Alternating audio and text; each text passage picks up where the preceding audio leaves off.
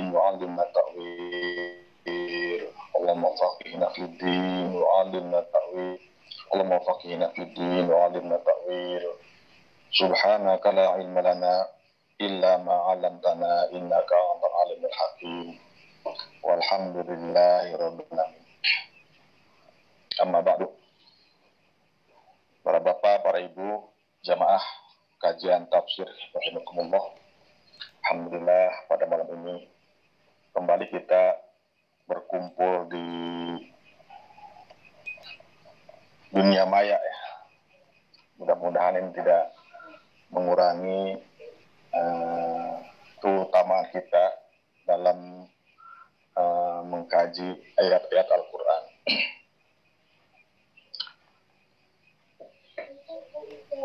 dan mudah-mudahan ini tidak mengurangi kita dalam nilai uh, rahim ya berkumpul. Mudah-mudahan berkumpul kita dalam uh, secara virtual ya. Allah catat sebagaimana kita berkumpul secara apa adanya secara seharusnya. Sebab uh, ini merupakan satu kesempatan. Yuhsyarul mar'u ma'aman ahabba. Allah akan uh, akan dikumpulkan orang-orang yang dicintainya.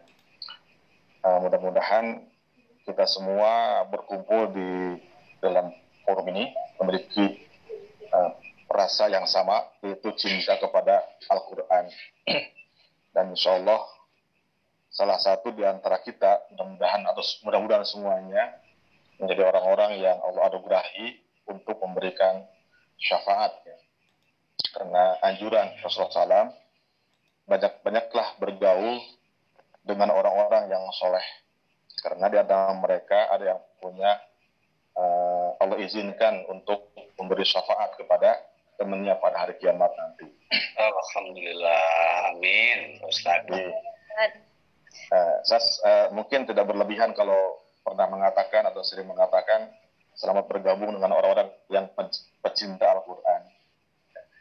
Ini paling tidak ini merupakan motivasi kita, bagaimana kita mencintai Al-Quran. Dan kalau cinta kepada Al-Quran, insya Allah tidak akan terjadi bertepuk sebelah tangan. Allah akan membalas, Al-Quran akan membalas cinta kita. Dan ini akan menjadi cinta yang sejati, terus terbawa tidak hanya di dunia sampai ke akhirat. Kalau kita sekarang bela-belain Al-Quran, mengorbankan waktu, mengorbankan tenaga, kemudian bahkan uh, harta ya barangkali untuk mengkaji Quran, insya Allah nanti Quran akan membela kita. Jadi kita di hadapan Allah Subhanahu wa taala. Bapak Ibu sekalian, baik kita lanjutkan pada malam ini surat Al-Baqarah ya, masih surat Al-Baqarah. Belum belum apa-apa ya, Pak. Dari 284 ayat ya. Kita sekarang baru iya. baru sampai ayat ayat 46 40, 46 ya, 46. Jadi masih tapi masih banyak tapi insya Allah dengan niat kita yang sungguh-sungguh mudah-mudahan Allah catat ini udah udah selesai nih uh, pahalanya ya sudah amin amin pahalanya gitu uh, bagaimanapun Allah tidak akan menyanyiakan niat baik kita. Bismillahirrahmanirrahim. ya bani Israil azkuru ni'mati allati an'amtu 'alaikum. Wa anni faddaltukum 'alal 'alamin. Ya bani Israil. Wahai bani Israel. Uzkuru ingatlah kalian untuk mensyukuri. Uzkuru ni'mati ingatlah kalian akan nikmatku. Ustaz, punten. Ya. Ayat 47 Pak Ustaz. Iya, 47. Iya, 47 ya. Kemarin sampai ayat 46 kan? 45 nggak Ustaz? Hah? 45 Pak Ustaz. Ayatnya 4 hmm. Ya, betul ya Bu ya? Iya, kemarin sampai 45. Soalnya di sini oh. sampai ke orang-orang yang khusyuk. Oh gitu, ya. Iya, sekarang 46. 6 ya. Nanggung kemarin mah ya. Bismillahirrahmanirrahim. Alladzina yazunnuna annahum mulaqu rabbihim wa annahum ilaihi raji'un. Alladzina yaitu orang-orang. Ini Allah menjelaskan uh, kriteria atau ciri ya, ciri orang-orang yang khusyuk. Alladzina yaitu orang-orang yazunnuna yang menyangka, yang menduga. Annahum bahwa mereka mulaku robbihim akan berjumpa dengan Tuhan mereka. Wa annahum dan sesungguhnya mereka orang-orang yang khusyuk ilahi kepada Allah raji'una akan kembali kembali kepada Allah kembali kepada Allah Subhanahu wa taala. Ayat ini merupakan uh, penjelasan dari ayat yang ada sebelumnya yaitu surat ayat 45 ya. Jadi diceritakan dalam ayat 10 itu hendaklah uh, minta tolong kepada Allah dengan sabar dan sholat. Ya, hanya sholat itu merupakan perkara yang berat untuk dilakukan kecuali oleh orang-orang yang khusyuk. Orang yang khusyuk itu merasa ringan dalam melaksanakan sholat. Nah, pengertian, pengertian khusyuk sudah selesai kita bahas pada minggu lalu. Kemudian, apa cirinya orang-orang yang khusyuk? Ya. Jadi, uh, kemarin dibahas bahwa khusyuk itu, sholatnya khusyuk itu tidak hanya ditemukan di dalam sholat. Tapi orang yang sholatnya khusyuk, itu kekhusyuannya akan terbawa dalam kehidupan di luar sholat. Nah, orang yang khusyuk itu adalah alladzina annahum Mereka yang punya dugaan, punya keyakinan bahwa mereka akan berjumpa dengan Allah Subhanahu wa taala Tuhan mereka. Nah, ulama e, menjelaskan dalam kalimat yazunnun, zonna, zonna yazunnu, yazunnuna. Yang pertama, berpendapat bahwa zon di sini itu kan makna asalnya adalah dugaan atau sangkaan. Uh, sedikit di atas ragu, jadi belum mencapai keyakinan. Hanya bedanya zon dengan syak ya. Kalau syak itu ragu itu 50-50 antara antara dua apa dua sisi ya.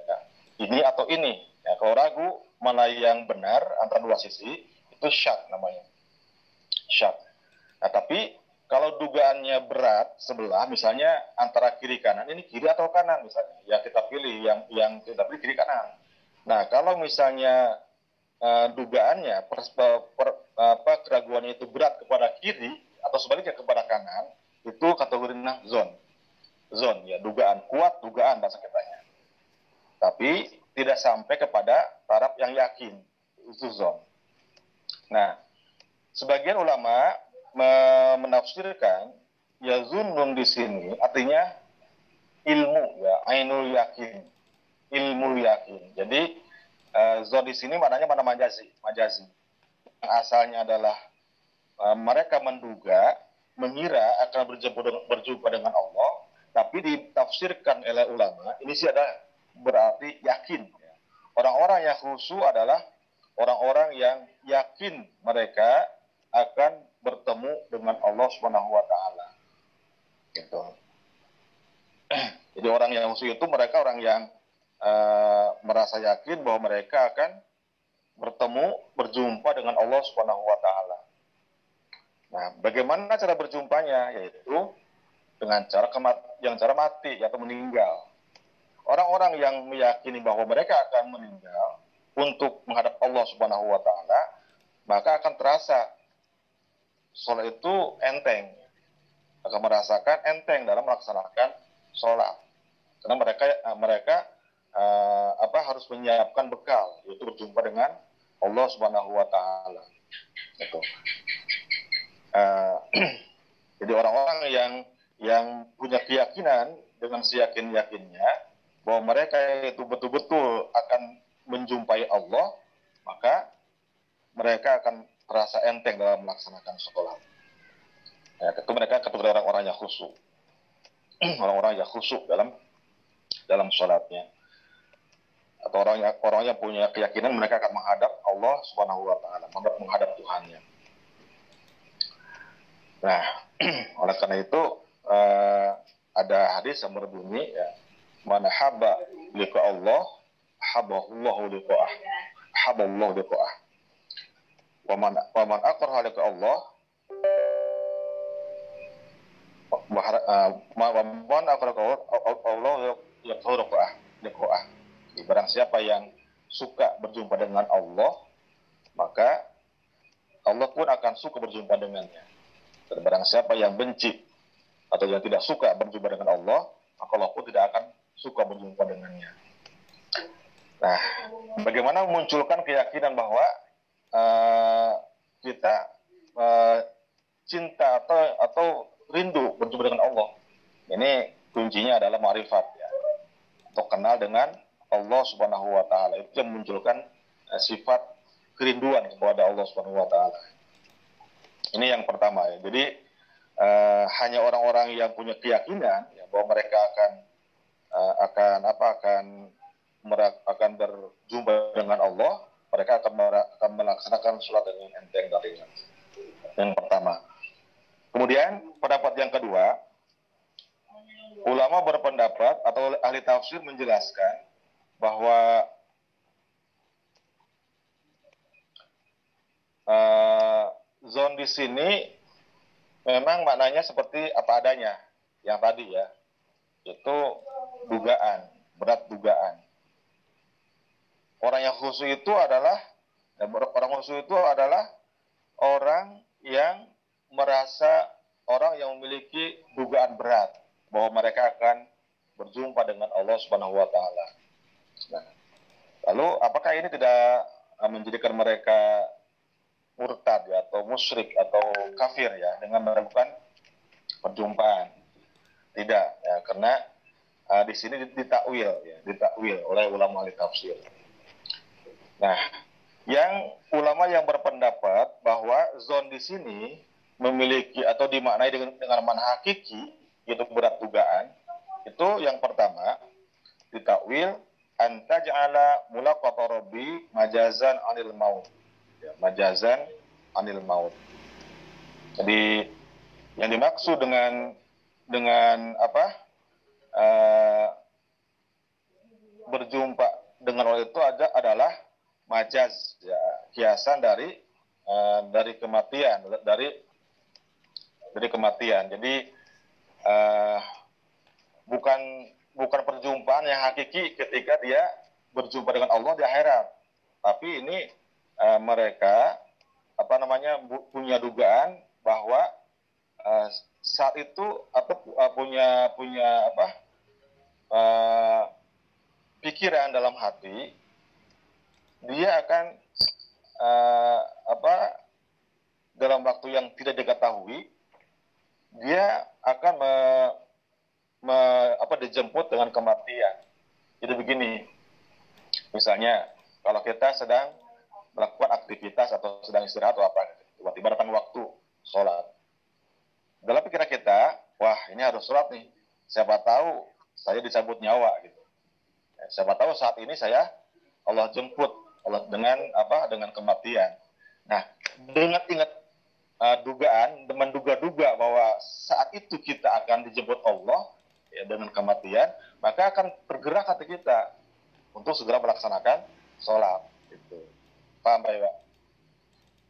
Jadi dengan adanya dugaan bahwa, bahwa kemat, kemaut ya, maut akan menjemput kita di saat itu, maka akan mendorong ya, ada spirit dalam hati kita untuk segera melaksanakan sholat. Jadi jangan oh. ayo sholat misalnya. Coba kalau sekarang bisa mati, siapa yang rugi? Akan terdorong hati kita untuk segera melaksanakan sholat. Jadi yang yang dilihat yang dilihat bukan perjumpaan setelah mati dengan Allah, tapi dugaan. Kita menduga-duga, ya, menduga-duga, siapa tahu gitu. saat itu juga ada malaikat Azrail yang siap menjemput kita gitu. Nah, coba ini, coba aja kita misalnya ini di, dipraktekkan dalam dalam kehidupan sehari-hari ya, dalam melaksanakan kebaikan. Ayo misalnya, siapa tahu jangan-jangan nanti kita mati saat ini. Itu akan akan terasa akan terasa mengentengkan yang meringankan beban kita dalam melaksanakan kebaikan. Terdorong. Ya. atau meninggalkan perbuatan maksiat. Jangan. Siapa tahu kita mati saat itu. Itu akan terasa enteng. Itu namanya khusuk ya. Jadi khusuk dalam sholat yang terbawa dalam kehidupan sehari-hari. Ini yang pertama takwil yang pertama. Yang kedua zon yang dimaknai dengan mana hakiki ya dugaan anna tafsir mulaqata rabbi sawabur rabbi wa dzalika mazmun la ma'lumun. Nah. Gimana? Ya yang kedua yang yang yang dimaksud dengan zon ya bertemu Allah itu adalah uh, menafsirkan bahwa perjumpaan dengan Allah itu adalah me mendapatkan pahalanya, pahala Allah dalam arti mendapatkan pahala. Gitu. Nah, kalau kita melaksanakan ibadah sebaik apa pun ibadah kita, kita jangan punya GR ya, jangan punya keyakinan, jangan GR bahwa nah, ibadah kita Allah terima dengan pahala yang berlipat ganda. Gak boleh. Memang dalam dalam apa permulaannya kita harus harus niat. Saya akan melaksanakan ibadah dengan sebaik-baiknya. Saya sholat. Saya akan melakukan sholat dan sebaik-baiknya. Tapi setelah itu dengan dia kita setelah kita Allah terima. Ya, terbaik ya Allah terima dan dapat pahala. Belum tentu. Ya, karena Allah yang menilai. Kalau sebelum sholat kita yang menilai kita akan sholat dengan sebaik-baiknya sesuai dengan syarat rukunnya sunnah-sunnahnya tapi setelah itu kita serahkan kepada Allah nah yang dimaksud dengan perjumpaan dengan Allah itu ditakwil oleh ulama itu akan mendapatkan pembalasan berupa pahala. Nah, perolehan pahala dari Allah dari perbuatan baik apa pun itu sebuah dugaan. Jangan kan kita orang yang biasa. Bahkan ulama pun sebatas dugaan. Ulama yang sudah mencapai level tertinggi misalnya, ketika dia selesai melaksanakan ibadah, mereka hanya menduga. Ya, mudah-mudahan saja uh, ibadah itu berpahala. Ini maksudnya.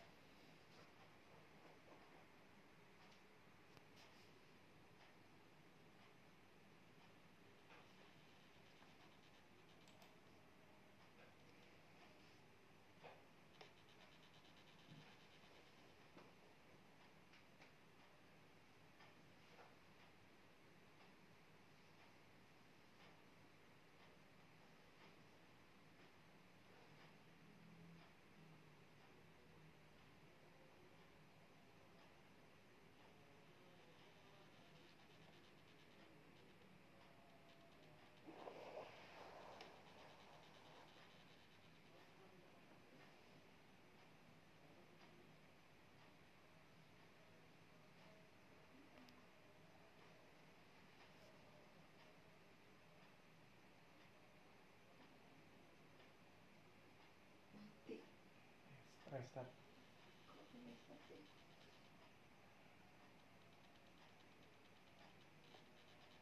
Không phải xa đâu.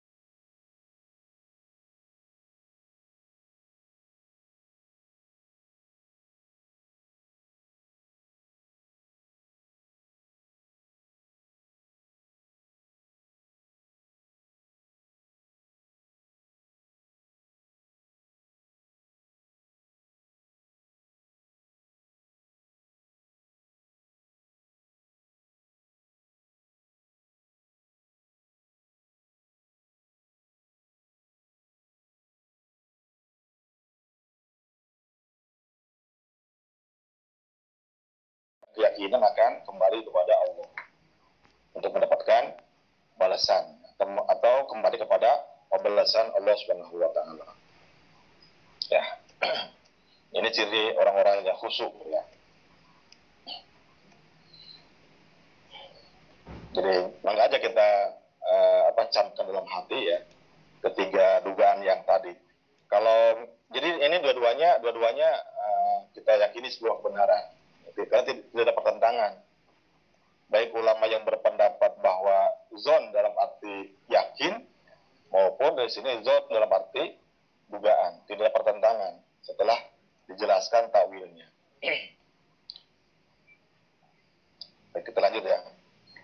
Ya Bani Israila, wahai Bani Israel, Uzkuru ingatlah nikmati akan nikmatku. Allati an'amtu alaikum yang telah aku berikan, anugerahkan kepada kalian. Allati an'amtu yaitu nikmat-nikmat yang telah aku aku karuniakan, aku limpahkan alaikum kepada kalian.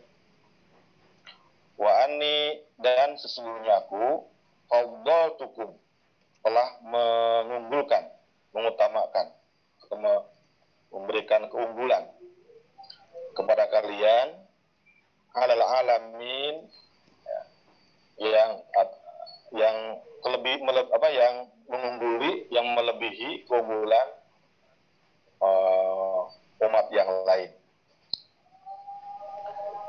Ayat ini merupakan eh, pengulangan ya dari ayat 40 ya. 40 yang lalu. Di, di ayat 40 kita sudah bertemu dengan ayat ya bani Israil azkuru ni'mati allati an'amtu alaikum wa ufu bi ahdi ufu bi ahdikum wa iya ya farhabun. Itu sudah dibahas. Sudah Ya, dibahas. ya. Jadi eh, kalimat ya bani Israil azkuru ni'mati allati an'amtu alaikum nggak usah dibahas lagi ya Pak Iwa. Karena waktu itu kita Ya. bahas ini satu pertemuan tidak selesai itu ayat. Jadi kalau sekarang diulang lagi, nah, ini eh, apa namanya tahsil khusul dalam bahasa Menghasilkan sudah dan silakan aja nanti dibuka lagi catatan eh, tafsir surat Al-Baqarah surat ayat 40 dan 40 ya. Jadi yang kita bahas ujungnya nih. Kalau ya bani Israil al-guru ni'mati allati an'amtu alaikum, masih itu udah dibahas dulu ya. Kemudian ujungnya wa anni faddaltukum 'alal alamin. Dan aku telah melebihkan telah melebihkan kamu dibanding dengan alam yang lain. Allah memang telah me- memberikan anugerah berupa nikmat-nikmat kepada Bani Israel dan Allah telah memberikan keunggulan. Jadi diunggulkan dari seluruh alam. Ada pertanyaan, kalau begitu Nabi Muhammad kalah dong keunggulan dengan Bani Israel. Kalau Allah Subhanahu wa taala memberikan kelebihan, keunggulan kepada Bani Israel di antara seluruh alam, berarti Rasulullah dan umatnya dikalahkan dong keunggulan. Ya. Nah, tidak begitu ya. Kalau lihat tafsirnya nggak begitu. Nah, kalau berdasarkan ayat ini, wa anni faddaltukum alal alamin. Dan sesungguhnya aku telah memberikan melebihkan ya, keunggulan dibanding dengan alam, seluruh alam, ada seluruh alam.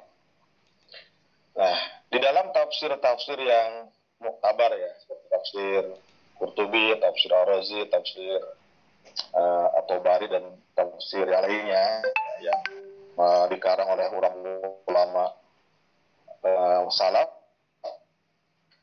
Ada dua pendapat ya ada dua ada dua tafsiran bahwa Allah memberikan kelebihan kepada Bani Israel.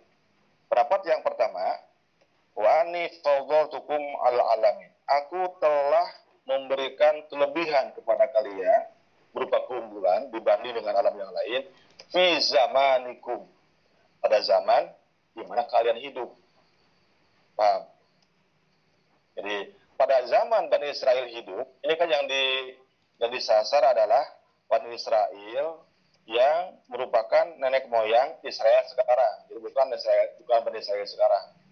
Bani Israel yang hidup pada zaman Nabi Musa, Nabi Isa, Nabi apa Nabi Sulaiman ya dan Nabi Yusuf. gitu.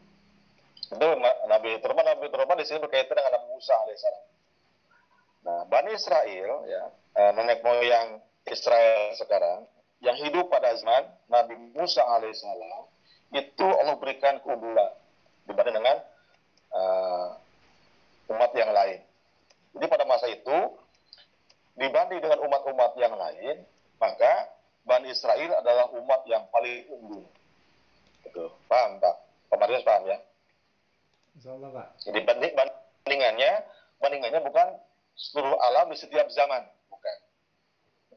Jadi Bani Israel pada saat itu, pada saat Nabi Musa alaihissalam, merupakan bangsa yang paling unggul, ya, dibandingkan dengan umat yang lain pada masanya. Gitu. Ini yang pertama. Jadi tidak berlaku dibandingkan dengan umat Nabi Muhammad SAW. Karena waktu itu belum ada. Ya, karena waktu itu belum ada umat Nabi Muhammad. Nabi Muhammad belum belum lahir. Ini yang pertama. Pendapat yang kedua mengatakan bahwa apa adanya gitu ya. Jadi uh, wa anni fadhaltukum 'alal alamin dan aku telah memberikan kelebihan keunggulan kepada kalian atas seluruh alam di sepanjang zaman dari dulu sampai sekarang. Jadi ini apa perbandingannya alam sepanjang masa Ya, baik sesu, baik pada masa Nabi Musa alaihissalam pada masa sebelumnya dan masa sesudahnya sampai sekarang. Tetapi ulama memberikan memberikan apa memberikan eh, penjelasan alasannya kenapa di Allah unggulkan karena di, eh, dari mereka lah lahir banyak nabi. Ya bima faudalakum bil anbiya. Dari sisi mereka mendapatkan eh, dari sisi bahwa Allah banyak mengangkat nabi-nabi dan rasul dari golongan mereka. Jadi di antara bangsa atau apa eh, umat yang ada di dunia maka umat yang terbanyak ya maka yang terbanyak di antaranya yang menjadi rasul dan nabi adalah dari, dari Bani Israel. Itu yang menjadi keunggulannya. Dan ini tidak ada di umat yang lain.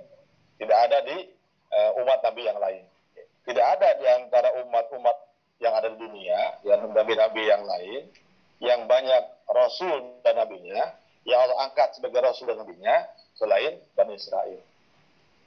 Ya termasuk umat Nabi Muhammad. Ya karena setelah karena, karena Rasulullah itu adalah Nabi Muhammad maka tidak ada lagi Nabi setelah Nabi Muhammad SAW. Jadi kalau jangan ngaku-ngaku Nabi itu bohong. Ya khatamul anbiya wal mursalin. Nabi itu karena Nabi itu Nabi yang terakhir. Nah kalau misalnya sekarang misalnya unggul mana Israel dengan umat Islam umat Nabi Muhammad? Dari sisi bahwa mereka memiliki banyak nabi nah, kami unggul itu karena eh, memang Nabi Muhammad tidak punya atau dari, dari, dari umat Nabi Muhammad tidak ada yang dianggap menjadi nabi. Ada juga para ulama ya jadi ada yang mengatakan ulama zaman Nabi itu ulama umat Rasulullah itu adalah setara dengan nabi pada zaman Bani Israel. Israel. Nah, terutama Bani Israel itu uh, untuk membantu Nabi Isa, eh, Nabi Isa, Nabi Musa alaihissalam, maka angkat nabi-nabi yang lain.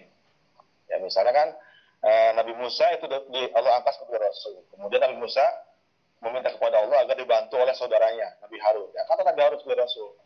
Begitu pun nabi-nabi yang lain.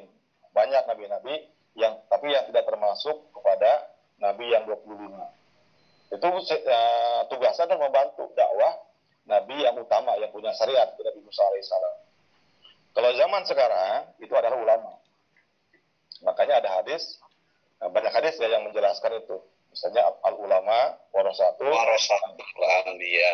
Iya, itu pewaris para nabi. Atau ada hadis semua hadis yang diriwayatkan oleh Imam Dahilami al ulama al ulama al ulama'u umana ul anbiya ulama rusul al ulama'u al ulama'u umana rusul malam yukhalitu sultan wa lam yukh- wa lam yudakhilu dunya fa in khalatu sultan wa khala wa dakhalu dunya fahzaru wa atazilu ya. Rasulullah bersabda para ulama itu, para, para ulama zaman sekarang itu adalah pemegang amanah para rasul. Selama mereka tidak bergaul dengan sultan, dengan penguasa, dan tidak mencintai dunia, tidak mengejar dunia, tidak apa kecebur dalam kemegahan dunia. Kalau mereka itu sudah bergaul masuk ke lingkaran penguasa sultan dan berkecimpung dalam kehidupan duniawi, kenikmatan duniawi, fahdaru hati-hati. Wa tazilu hindari. Begitu Pak ya. Mudah-mudahan nggak ada yang tersinggung sih. Komuni apa namanya ya? Ya. Gimana? Mencintai dunia ya. Ya, Dan sudah bergabung, bergabung dengan kekuasaan ya. ya. Dan, dan mencintai dunia. Hmm. Tapi ini bukan bukan berarti larangan, bukan berarti ulama dilarang untuk masuk ke kekuasaan atau mencintai dunia atau me, apa me, mencari dunia, bukan. Ini hanya hanya warning saja, kehati-hatian saja. Ada yang mengatakan bahwa yang yang dimaksud itu adalah kalau penguasa zalim, ya penguasa yang zalim. Kalau penguasa yang soleh nggak apa-apa. Yang dijadi, yang dimaksud adalah khawatir ya. Kalau ulama ulama masuk ke lingkaran kekuasaan yang zalim bukan me, bukan merubah ya. bukan merubah keadaan, malah ikut berubah.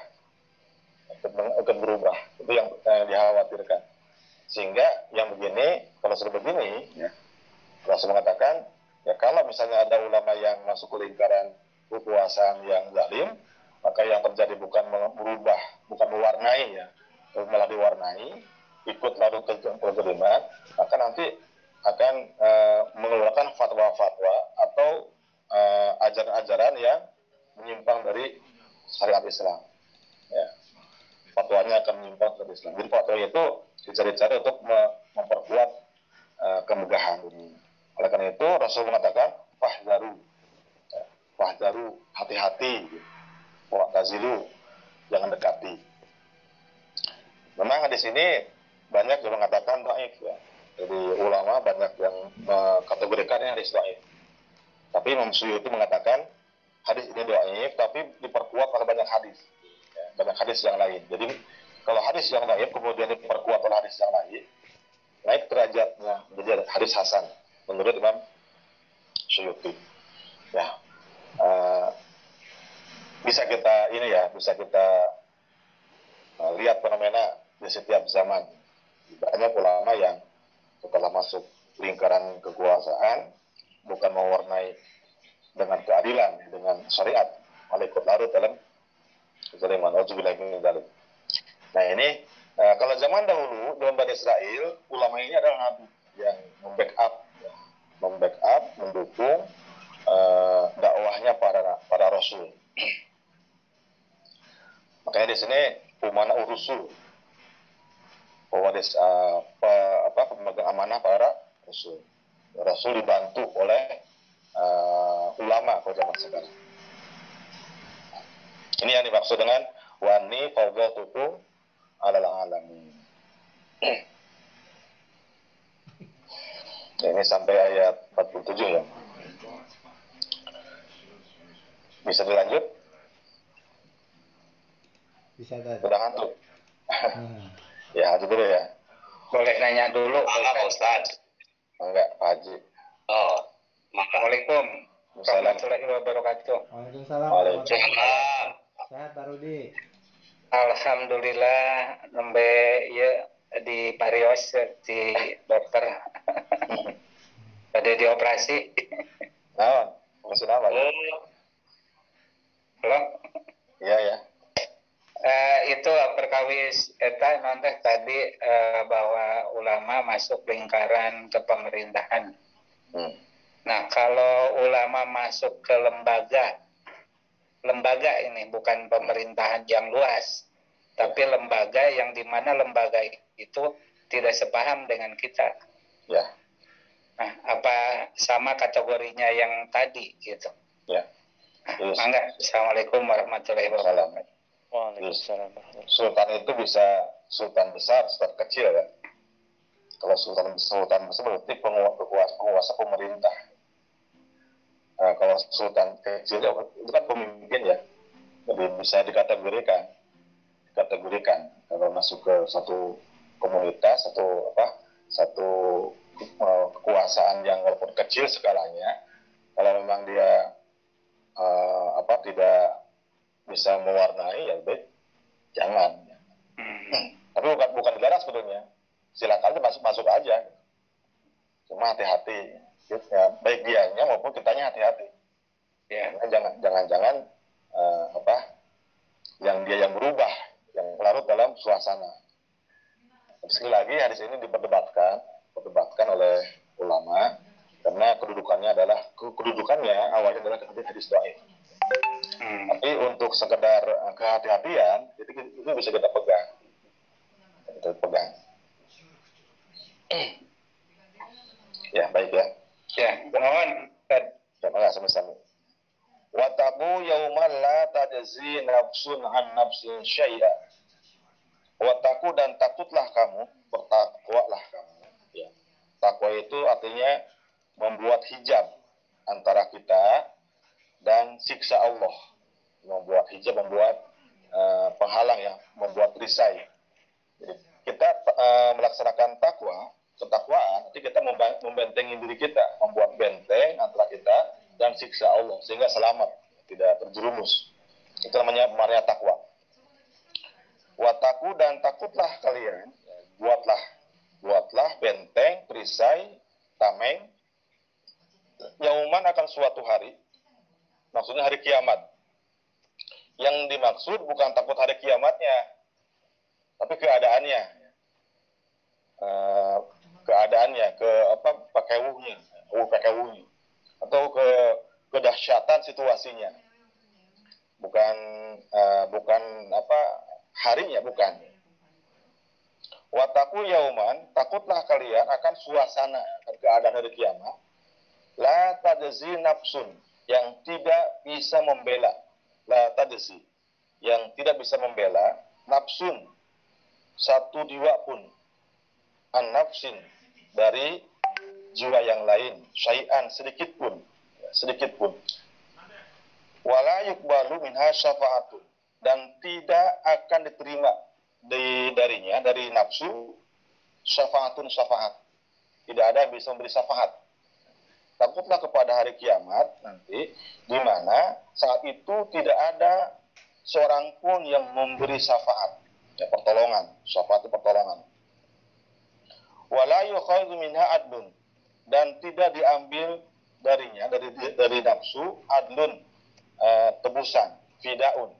Fidyah itu tebusan jadi kalau misalnya eh, harusnya dia masuk penjara.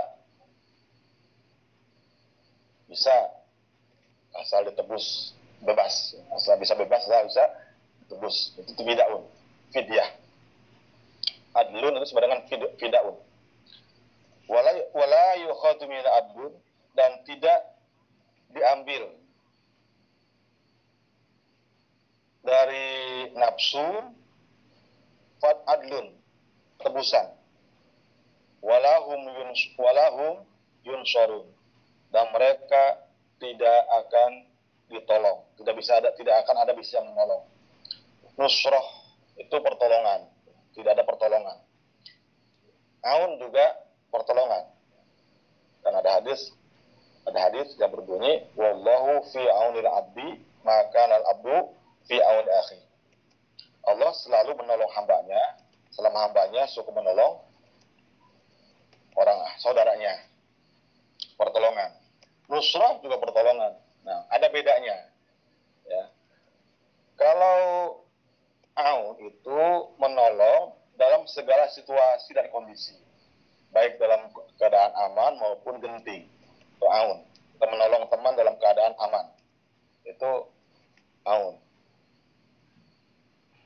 menolong teman dalam keadaan genting. Mau celaka kita tolong. Selamat. Itu aun. Kalau nusroh itu pertolongan yang berlaku ketika seorang dalam keadaan terancam terancam celaka. Itu nusroh. Saat di hari kiamat orang yang akan masuk ke surga eh, ke neraka sudah saat sudah sudah apa? Tiba saatnya dia masuk neraka. Walahum sorun tidak ada bisa menolong. Menolong dari eh, kecelakaan atau dalam apa siksa neraka. Itu nusroh jadi khusus ya nusroh itu khusus pertolongan yang ada dalam kondisi terancam atau dalam kondisi eh, apa mencekam. Terancam atau mencekam. Baik ayat ini masih berkaitan dengan ayat sebelumnya. Jadi memang ini eh, sampai nanti ayat berikutnya ini ber- berbicara tentang Bani Israel. Nah Allah Subhanahu wa taala menjelaskan dalam ayat 47 di sini dijelaskan ya Bani Israel al-guru ni'mati allati an'amtu alaikum. Jadi ingatlah kalian wahai Bani Israel, aku telah memberikan nikmat yang begitu besar pada nenek moyangmu. Ya, yang hidup pada zaman Nabi Musa alaihissalam. Dan aku telah memberikan keunggulan, kelebihan kepada mereka dengan cara mengangkat sebanyak-banyaknya Nabi dari golongan kalian. Oleh karena itu, wataku yauman la tadzi nafsun anafsun syai'an. Takutlah. Nah, jadi eh, bersyukurlah kalian atas nikmat itu dan sekarang ikutilah kalau yang sekarang ya ikutilah masuklah eh, apa agama Nabi Muhammad SAW. Gitu. jadi syukurilah nikmat yang telah berikan kepada kalian. Dan sekarang ikutilah Nabi akhir zaman Nabi Muhammad SAW. Kalau tidak kamu harus ingat wataku yauman la tadzi kalau nggak begitu, maka ingatlah, kalian akan datang pada suatu hari, di mana pada hari itu, la tajzi nafsun an nafsin. Tidak ada yang bisa, tidak ada yang bisa membela ya, dari satu kepada yang lainnya. Jadi pada hari itu, eh, terjadi adalah la la nafsun bi dzambin ukhra. Tidaklah akan disiksa, ya, akan diberi, akan disiksa seseorang dengan dosa yang lain. Jadi eh, setiap yang berdosa itulah yang akan disiksa. Tidak bisa diwakili oleh yang lain. Yang Dalam ayat yang lain, wala tasiru langsung ukhra. meleleh cantik banget Seorang yang iya uh, wala tertarik taziru kan ya. wazirat. Seorang yang menanggung dosa tidak bisa ditanggung oleh Islam. orang yang lain. Nih, Alhamdulillah. beda Jadi dengan dunia ya. Kalau dunia kan orang yang ditahan misalnya ada upaya misalnya apa jaminan ya. Penangguhan. Ya penangguhan penahanan jaminannya saya. Itu dunia ada di dunia kan biasa. Seorang yang terancam ditahan kemudian ada yang, ada yang bisa membela. Misalnya uh, penanggu- permohonan penangguhan penangguhan uh, jaminannya adalah ini ini ini. Nah di akhirat nggak ada. Ya di akhirat nggak ada. Tidak ada yang bisa seperti itu. Setiap orang yang berdosa itulah yang akan mendapatkan siksa Eh, diceritakan dalam tafsir Ruhul Bayan begini digambarkan oleh eh, oleh ulama seperti ini. Jadi di situ kan yauma apa pada hari itu yaum yafirul mar'u min akhi wa ummihi wa abi wa fasiratihi wa wa. Pada hari itu manusia akan saling eh, apa menghindar ya, saling menjauhi. Yaum ini sya'nu yugni ya. Hari itu semua sibuk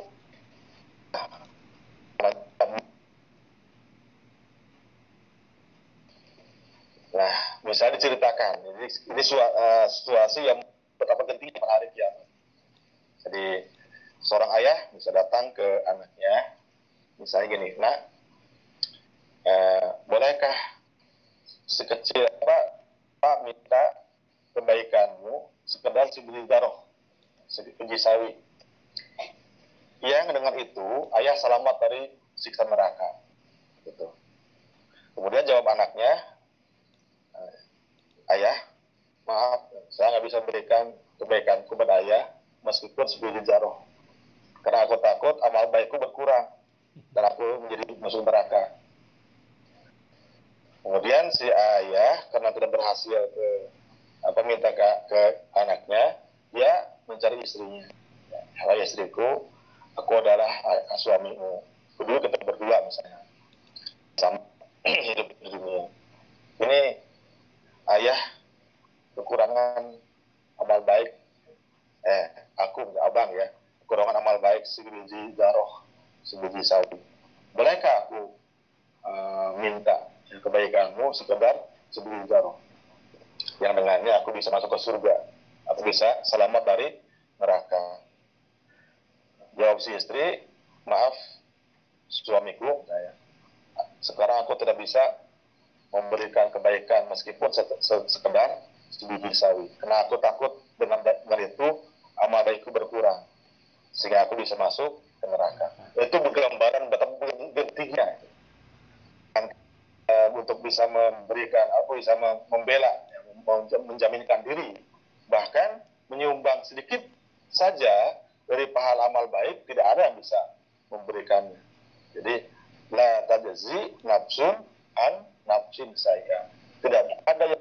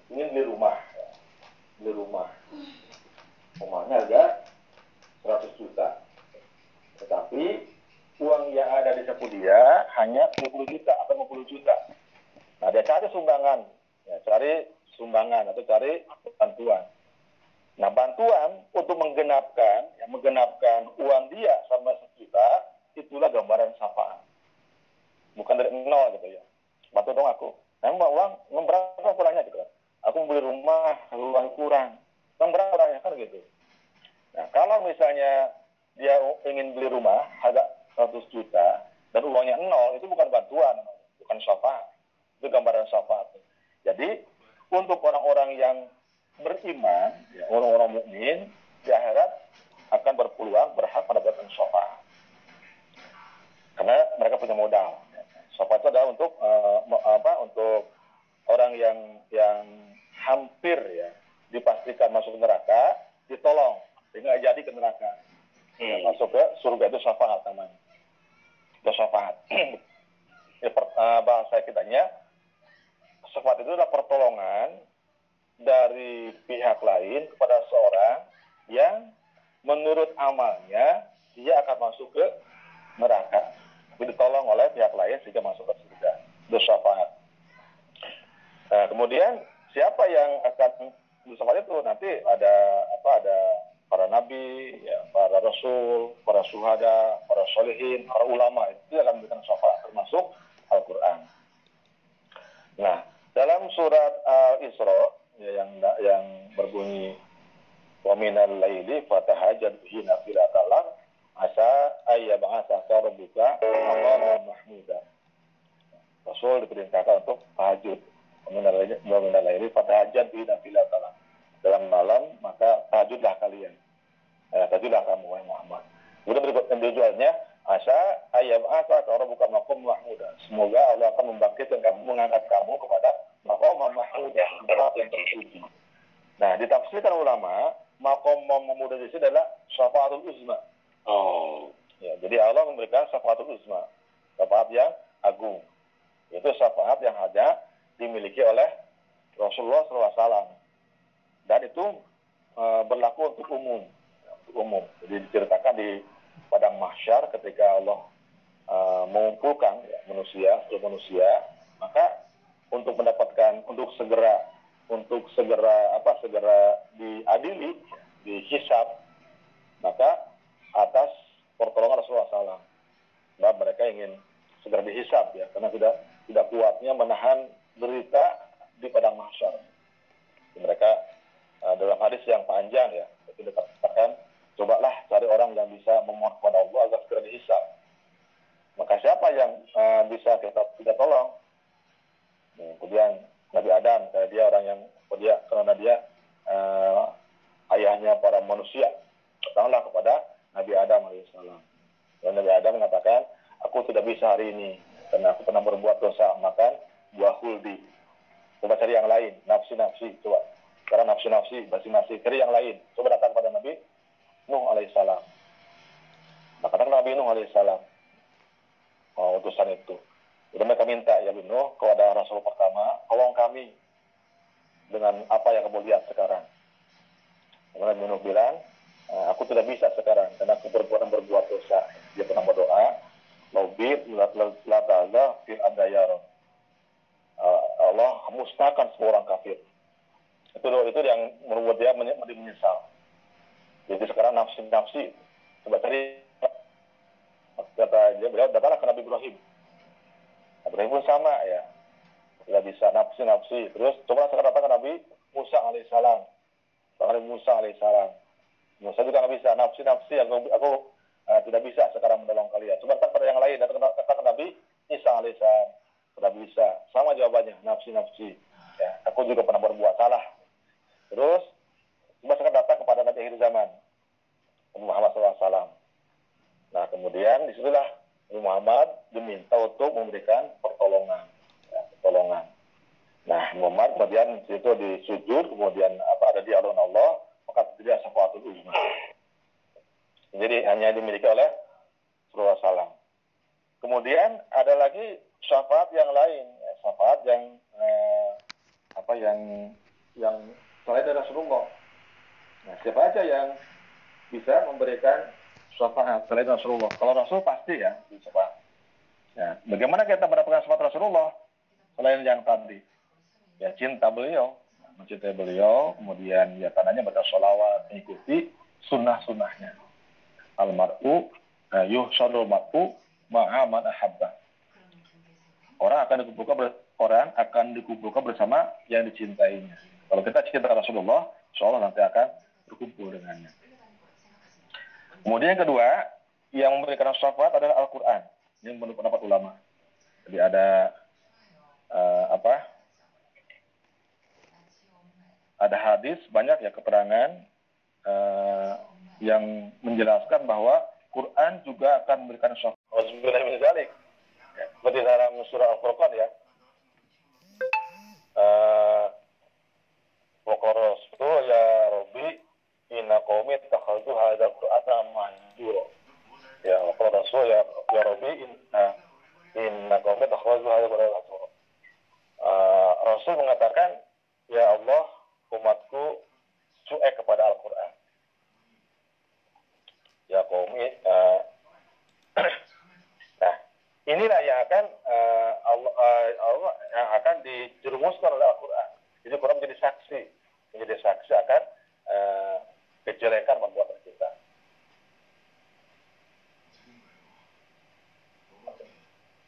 Kemudian ada hadis yang lain yang berbunyi man syafa'alahu Quran yaumal qiyamati najah. Barang siapa yang diberi syafaat oleh Quran pada hari kiamat, dia akan selamat dari neraka. Nah inilah yang menjadi motivasi kita ya untuk terus eh, bergaul dengan Al-Quran. Kita coba baca, kita pahami. Jadi mungkin eh, bukan mungkin ya kita niati saja, niati, niati saja kajian ini terus menerus sehingga kita kelak dapat syafaat dari Al-Quran. Jangan dilihat dari Ahmad Zainya ya, kalau Ahmad ada apa-apanya lihat Qurannya. Al-Quran banyak apa-apanya. Yang kita harapkan, kita mendapatkan syafaat dari Al-Quran. Amin. ya. Kemudian yang ketiga, yang akan memberi syafaat adalah orang-orang yang soleh. Orang-orang yang soleh. Para ulama, para ulama atau para suhada, termasuk orang-orang yang hafal Quran.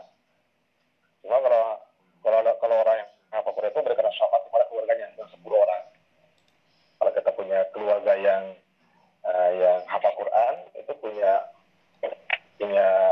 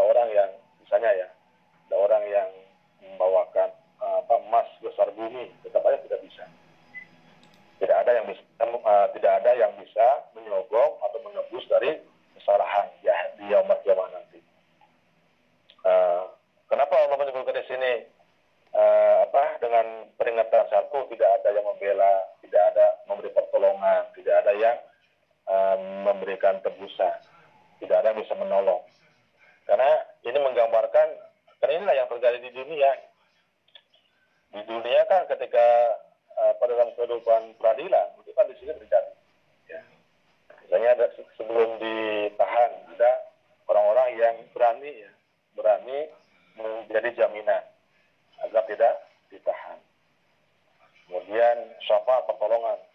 Ada istilahnya pembela ya, atau istilahnya? Pengacara, pengacara atau tim apa penasihat hukum yang akan membela apa itu namanya tuh terdakwa klien ya, ya tak peduli salah atau enggak gitu. Mereka akan berupaya sekeras mungkin untuk membela klien yang dibelanya. Kemudian eh, layu khozimin adlu tidak harus tebus di dunia kan ada ya. Ini kalau alam saya pernah dengar cerita dulu dalam suatu pengadilan tiba-tiba ada orang yang masuk kamar. Di ruang jadi di ruang pengadilan ada kamar-kamar Allah alam tapi ini ya. Kemudian ada orang yang masuk kamar satu kamar. Dia nanya bahwa uang berapa emang masuk kamar sini? Hanya 5 juta. Oh salah. Ini bukan 5 juta di sini 10 juta. Yang 5 juta di sana. Gitu. Ya, jadi ada eh, ada uang maka hukuman Kasus eh, menang. Iya, kasus hilang ya. Ada uang kasus hilang. Itu di dunia terjadi. Ya. Kemudian walahum yunsorun, tidak ada yang bisa. Nah ini Allah gambarkan bagaimana kejadian di dunia itu tidak ada di hari kiamat nanti. Ya itu eh, tafsir surah eh, tafsir ayat ke 47. Eh 48 ya. 8 Pak. Ya, 48. Bagaimana sampai di sini masih masih belum cukup? Ya, saya sampai jam 10. ya, ya. Satu lagi ya. Nah, kalau sininya ini tinggal, tinggal sejarah ini, tinggal apa? eh, cerita, cerita ini. Ini nanti sampai pada akhirnya cerita tentang eh, kisah tentang pembunuhan yang untuk mengungkap pelakunya harus memotong sapi ya, bakoroh. Nah, ini eh, Allah eh, memulai nikmat-nikmat ya eh, menjelaskan nikmat-nikmat yang Allah berikan kepada eh, Bani Israel.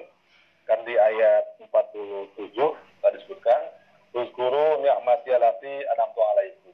Wahai Bani Israel, ingatlah kalian atas nikmatku yang telah kuberikan kepada kalian. Nah, ada 10 kan waktu itu, 10 nikmat yang khusus diberikan kepada Bani Israel, tidak kepada yang lain.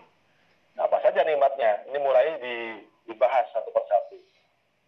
Yang pertama, dalam ayat 49 dijelaskan, wa id najjainakum wa id najjainakum min ali fir'auna yasumunakum su'al azab. Wa id najjainakum dan ingatlah ketika aku menyelamatkan kalian. Najjainakum menyelamatkan kalian.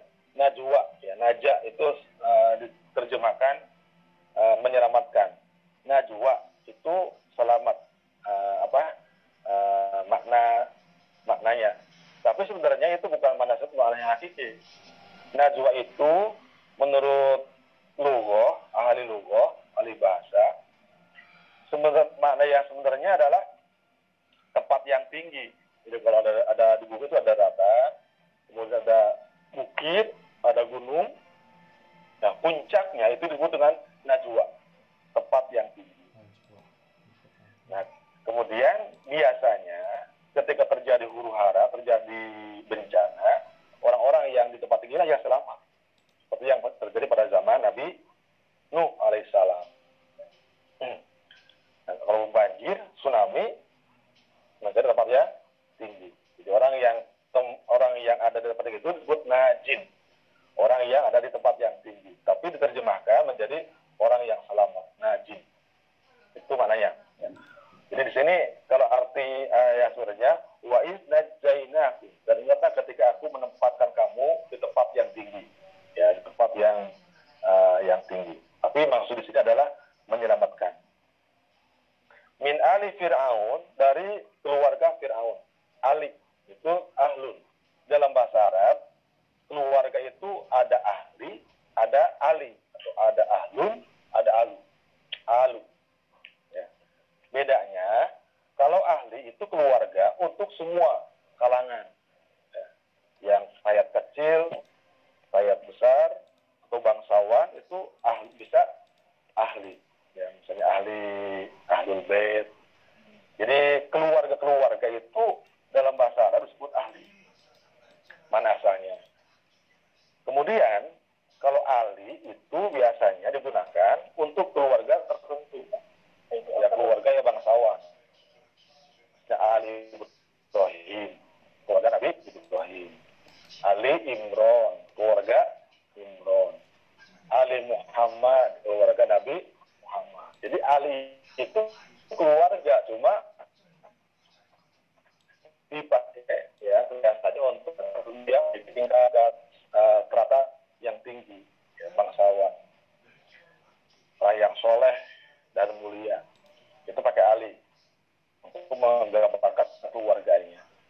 Nah, pertanyaannya sekarang, kenapa ilmu yang ber, uh, ini digambarkan dengan al keluarga yang sebenarnya ini untuk orang yang soleh, orang yang mulia. Menurut jawaban ulama, karena Fir'aun berlagak seperti orang yang mulia. Dia karena Tuhan. Jadi kelakuan Fir'aun itu seperti menggambarkan dia seorang yang mulia. Disindir, disindir oleh Allah. Sebenarnya, sebenarnya, sebenarnya dia itu orang-orang hina. Tapi karena dia berlagu orang kaya, disindir. Oh, alu. Itu orang kaya. Oh, misalnya orang miskin, uh, orang miskin yang belaga ya, yang sombong. Kita bilang, awas tuh orang kaya datang. Ya. ya padahal, uh, padahal dia memang nggak kaya. Itu alih. Kemudian siapa yang dimaksud Ali Fir'aun di sini? Ya. Yaitu orang-orang yang pengikutnya, keluarganya, pengikutnya, dan pengaruh agamanya. Itu Ali. Sama dengan Ali Muhammad. Keluarga Nabi Muhammad itu bukan bukan bukan keluarga atas dasar dasar dia saja, tapi atas dasar ikatan agama. Jadi kita termasuk keluarga keluarga Nabi Muhammad SAW yasumunakum. Mereka memberikan uh, memberikan rasa kepada kalian. Su al azab. Yaitu siksa, apa, siksa yang yang yang pedih. Su al azab. Siksa yang pedih. Yuzabihuna abna'akum. Mereka memot menyembelih anak laki-laki kalian. Wa yastahyuna nisa'akum dan mereka membiarkan hidup perempuan-perempuan kalian. Wa fi zalikum bala'um rabbikum. Dan dalam hal itu merupakan cobaan dari Tuhan yang Maha Agung, dari Tuhanmu yang Maha Agung. ya, ini uh, ayat ini menjelaskan bahwa uh, Allah Subhanahu wa taala memberikan nikmat yang pertama yaitu menyelamatkan Bani Israel dari uh, perbudakan yang dilakukan oleh Fir'aun alaihissalam, eh, Fir'aun dan Anakullah. Jadi itu merupakan nikmat yang besar. Jainakum ingatlah kalian akan uh, ketika aku menyelamatkan kalian, maksudnya nenek moyang nenek moyang Bani Israel yang hidup pada zaman Nabi Muhammad dan seterusnya sampai sekarang. Mereka telah Allah selamatkan dari Fir'aun. Dari uh, apa cengkraman keja kezaliman uh, Firaun. Nah, Firaun itu nama asalnya ini diperdebatkan. Jadi asal nama Firaun itu menurut ahli kitab uh, adalah ada ada ada tiga pendapat ya. Ada ada berapa apa ada uh, tafsir dari dari Firaun di sini digambarkan ulama, yang pertama yang dimaksud Fir'aun di sini adalah ismu dari mulki ini yaitu nama nama uh, raja itu sendiri. Jadi setiap raja, raja yang yang berkuasa pada zaman itu dinamakan Fir'aun. Ini pendapat yang pertama. Yang kedua, inahu ismun ismu kuli, kuli malikin min, min mulukil amalikoh Mislu Kisra lil, lil Fars wa Rum wa Najasyi lil Habsah. Pendapat yang kedua mengatakan bahwa Fir'aun itu adalah nama untuk raja, untuk setiap raja dari kerajaan Amaliko. Jadi setiap raja dari keturunan Amaliko, bangsa Amaliko, Amalik ya. Amalik itu nanti di dia adalah uh, satu satu suku yang berasal dari keturunan keturunan Nabi Nuh alaihissalam. Nah, itu Amaliko. Jadi setiap raja yang eh, berasal dari suku Amaliko disebut Fir'aun. Menurut pendapat yang kedua. Seperti Kisro ya untuk kerajaan Persia. Eh, Kaisar untuk kerajaan Rum. Atau Kisro ya. Kemudian Najasyi, sebutan raja, Najasyi untuk sebutan bagi raja-raja Habsyah. Jadi Firaun itu adalah uh, menurut menurut pendapat yang kedua itu nama untuk setiap raja yang berasal dari uh, Bani Amaliko.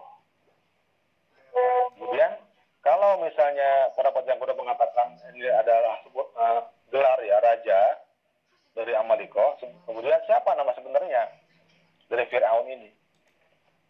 Nah, nama sebenarnya dari Firaun ini yang hidup pada zaman Nabi Musa alaihissalam itu menurut ahli kita namanya Kobus. Kobus. Ya, dia adalah raja Kobus. Kemudian karena dia menjadi raja disebut Fir'aun. Yang kedua, ada yang berpendapat namanya adalah Al-Walid bin Mus'ab bin Roya. Al-Walid bin Mus'ab bin Roya. Ini pendapat bin Ishaq. Al-Walid Al-Walid bin Mus'ab bin Roya bin Aroya. Ini nama Fir'aun yang menjadi raja. Ini uh, min Bani Amalik. Di- jadi ini Mus'ab ini adalah Bani Amalik bin Arab, bin Lazib, bin Iram, bin Sam, bin Nuh. Ya, jadi keturunan keturunan Nabi Nuh. Bin Nabi Nuh punya anak salah kan Sam. Sam, Ham. Sam, Ham, kemudian yang apa Kanan ya.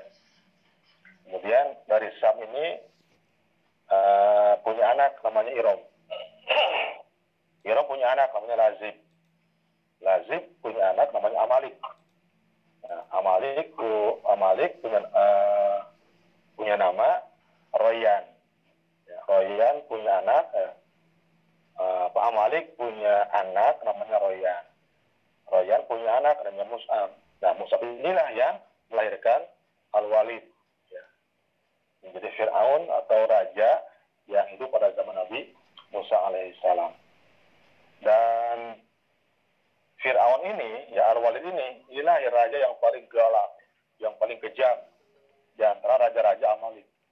Jadi Fir'aun yang ada pada zaman Nabi Musa alaihissalam itu, itulah raja yang paling eh, yang paling zolim ya yang paling zolim yang membuat eh, apa penderitaan yang tidak yang tidak tara bagi Bani Israel Bani, Israel dari pada zaman Nabi Musa alaihissalam.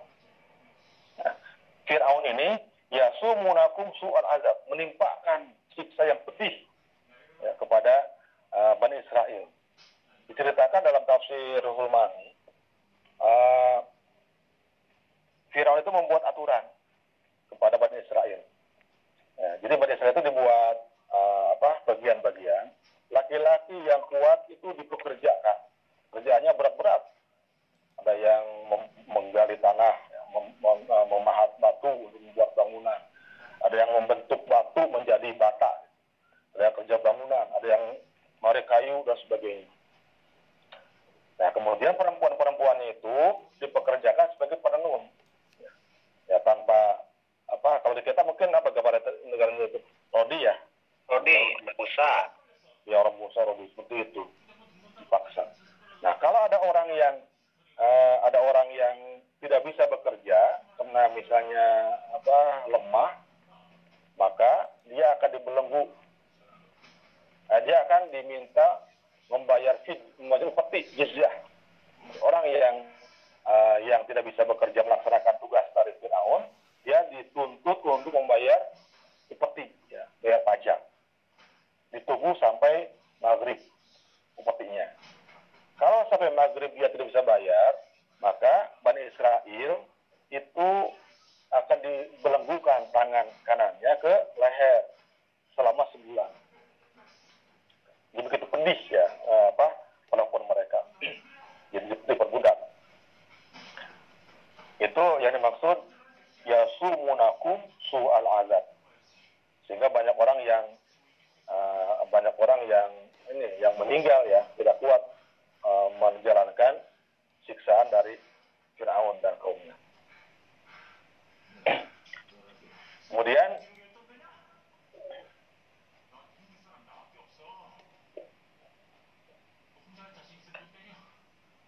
ayat berikutnya yuzabihun abnaaku. Nah, Firaun itu me menyembelih ya, menyembelih anak-anak laki-laki Bani Israel, anak-anak laki-laki kalian. Ulama berbeda pendapat tentang abnaaku. Yang disembelih itu anak laki-laki uh, anak-anak atau laki-laki anak kecil atau laki-laki dewasa itu yang sudah balik. Pendapat yang, yang pertama mengatakan yang dimaksud al-abna di sini yang dibunuh adalah laki-laki dewasa. Karena nanti sepadan dengan nisa dalam uh, berikutnya nisa aku. Jadi kalau di sini ada nisa, maka padanannya adalah rijal. Nisa itu perempuan dewasa. Maka sepadan dengan laki-laki dewasa yaitu rijal. Jadi menurut pendapat yang pertama, yang dibunuh oleh Fir'aun dan kaumnya adalah laki-laki yang sudah dewasa, al-balighin. Ini pendapat yang pertama. Pendapat yang kedua, ini yang sudah kita sering dengar. Yang dibunuh oleh uh, Fir'aun adalah al-atfal, yaitu anak-anak, anak-anak kecil atau bayi-bayi, bayi-bayi dun al-balighin selain yang sudah balik. Ini menurut kaul yang uh, kaul yang uh, yang apa yang uh, kuat ya. Menurut jumhur ulama. Karena uh, berdasarkan uh, kalau misalnya yang dibunuh laki-laki dewasa itu amat sulit. Laki-laki bisa melawan jadi menurut menurut apa namanya aturan itu laki-laki harus dibunuh. Wesa yudinis aku kan uh, mereka membiarkan hidup anak laki-laki. Diceritakan apa yang menyebabkan terjadi aturan harus membunuh setiap anak laki-laki yang lahir. Ini ada beberapa versi ya uh, yang menyebabkan uh, ada aturan harus membunuh laki-laki. Yang pertama uh, uh, apa namanya menurut pendapat yang pertama menurut Ibnu Abbas ada bahwasanya ada keterangan di dalam yang ditemukan dalam dalam kitab mereka bahwa sudah akan terjadi dari keturunan Ibrahim itu akan dari Ibrahim akan ada keturunannya yang akan diangkat menjadi nabi ya, dan dan raja itulah yang uh, akan menghancurkan Firaun. Jadi ada keterangan dalam kitab mereka ditemukan uh, akan ada pada saatnya nanti di antara keturunan Nabi Ibrahim yang akan menjadi nabi. Ya, kalau nabi laki-laki yang pertama. Kemudian pendapat yang mengatakan menurut pendapat Asudi, anak Fir'aun, Anaron, Kobalat bin Baitan. Fir'aun melihat uh, api yang datang dari Betal Makis menuju ke Mesir. Mesir. Anehnya, api itu hanya membakar rumah-rumah uh, bangsa Kipti, bangsanya Fir'aun.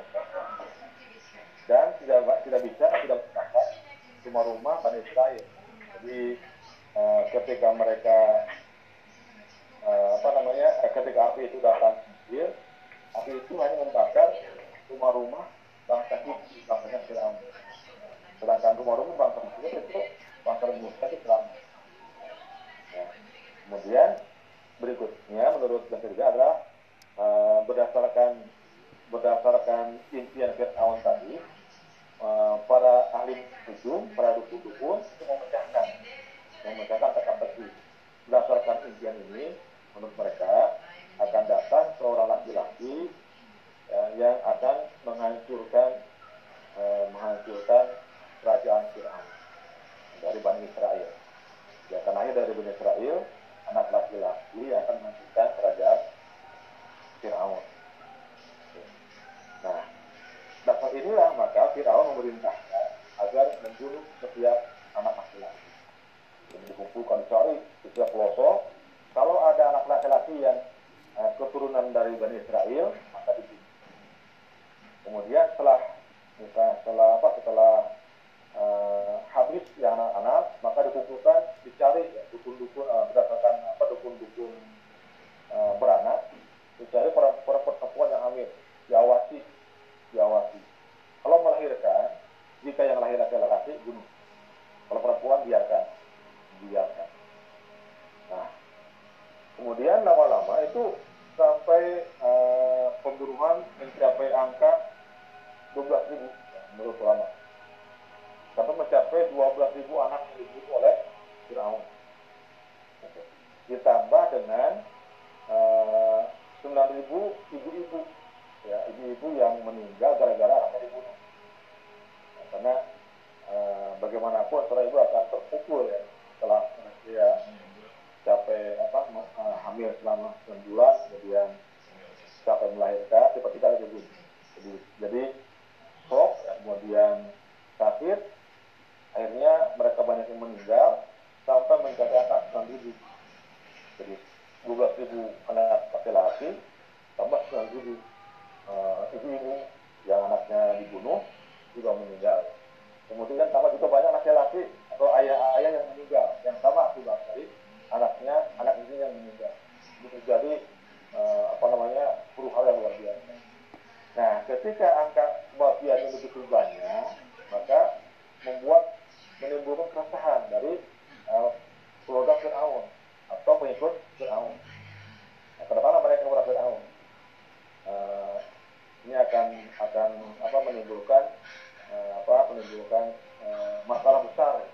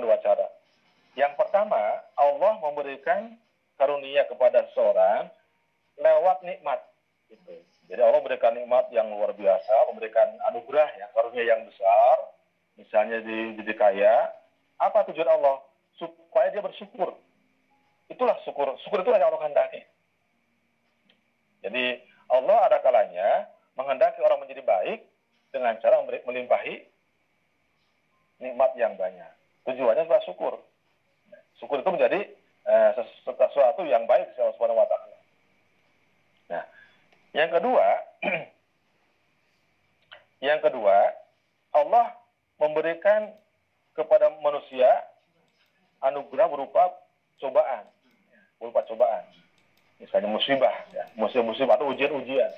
Apa tujuannya? Supaya bersabar. Dan sabar itu merupakan orang yang sabar itu merupakan kedudukan yang baik di sisi Allah Subhanahu wa taala. Jadi dua-duanya ini Allah Subhanahu wa taala berikan untuk eh, sebagai kenikmatan. Kenikmatan.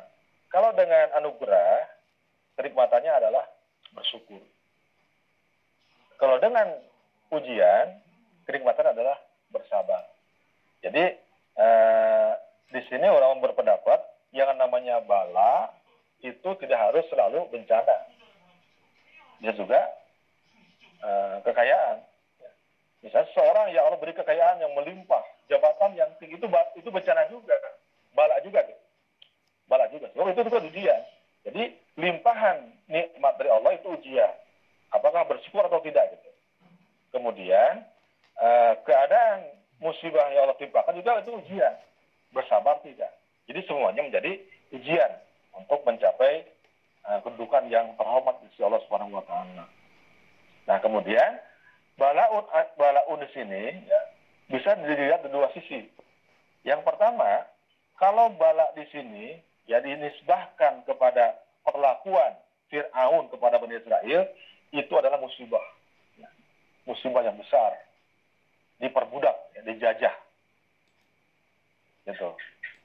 Kemudian, jika bala di sini dinis- dinisbahkan kepada bagaimana Allah menyelamatkan Bani Israel dari cengkeraman perbudakan Fir'aun, itu menjadi nikmat.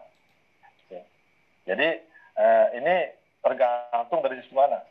Memaknai balaun ini Wa fi zalika balaun min rabbikum. Dalam hal itu terjadi bala. dan ikram. Jadi bala dari Tuhanmu yang merupakan bala yang terbesar. Nah, jadi dari sisi mana? Kalau dari sisi eh, perbudakan eh, yang apa dari perlakuan zalim, perbudakan yang dilakukan oleh Fir'aun kepada Bani Israel itu menjadi bencana, gitu, bagi Bani Israel.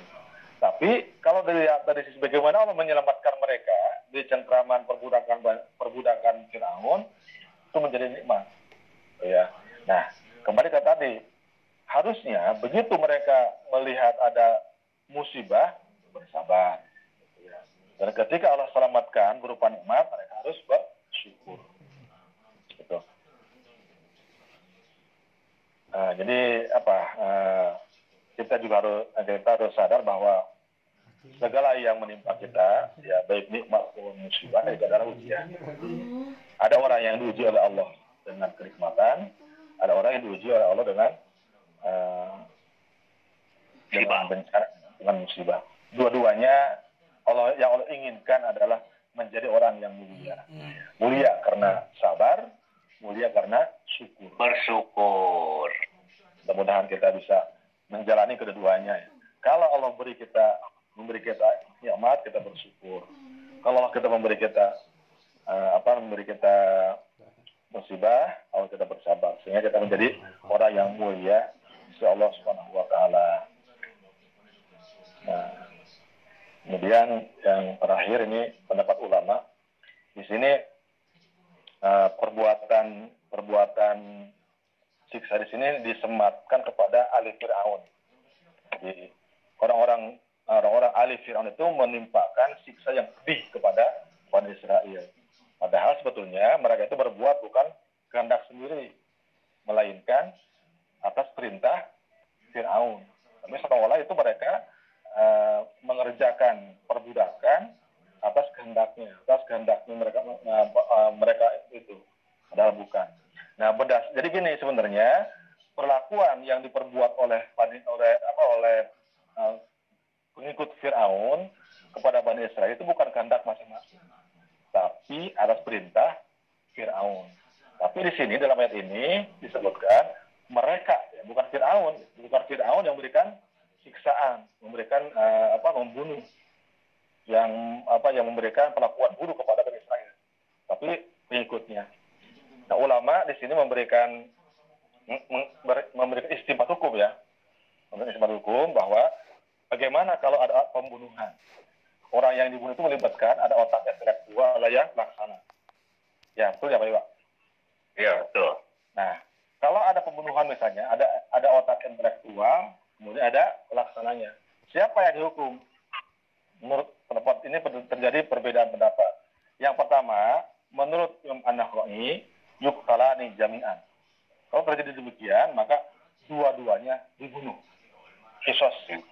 Jadi kalau ada orang yang memberikan perintah kepada orang lain untuk membunuh seorang, maka yang kena hukum kisos sudah duanya. Dua-duanya harus hukum, hukum mati. Ya.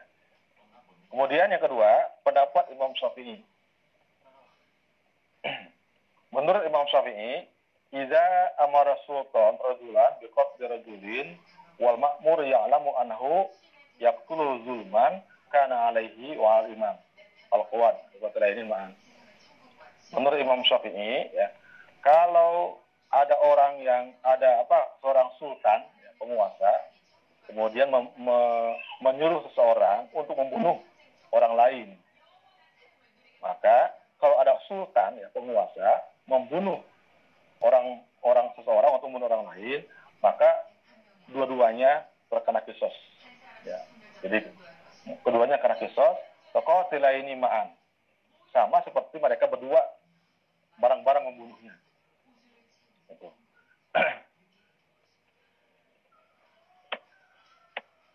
itu kalau uh, apa yang yang membunuhnya tahu kalau itu zalim. Jadi si sultan menyuruh seseorang untuk membunuh orang lain dan yang disuruh sadar itu perbuatan zalim. Dua-duanya dikenai hukuman hukuman mati ya. Nah, wa in ukriha atau wa in akrahu imam alaihi wa alima anahu yaqtulu zulman kana alail imam al-qawad wa fil ma'mur qaulani.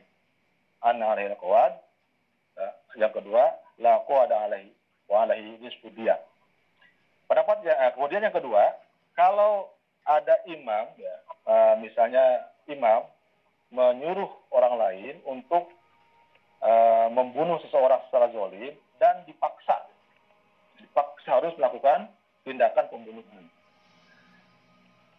Ya, nah menurut Imam Syafi'i yang kedua, kalau terpaksa dipaksa membunuh, maka uh, imam dikenai hukuman uh, kuat ya, atau kisos jadi bagi bagi imam yang memaksa atau yang itu pemimpin ya, memaksa untuk membunuh, untuk memaksa orang membunuh. Jadi tidak ada, tidak ada pilihan. Maka dia imam itu harus dihukum mati sebagai otak intelektualnya. Kemudian bagi yang disuruhnya itu dua pendapat.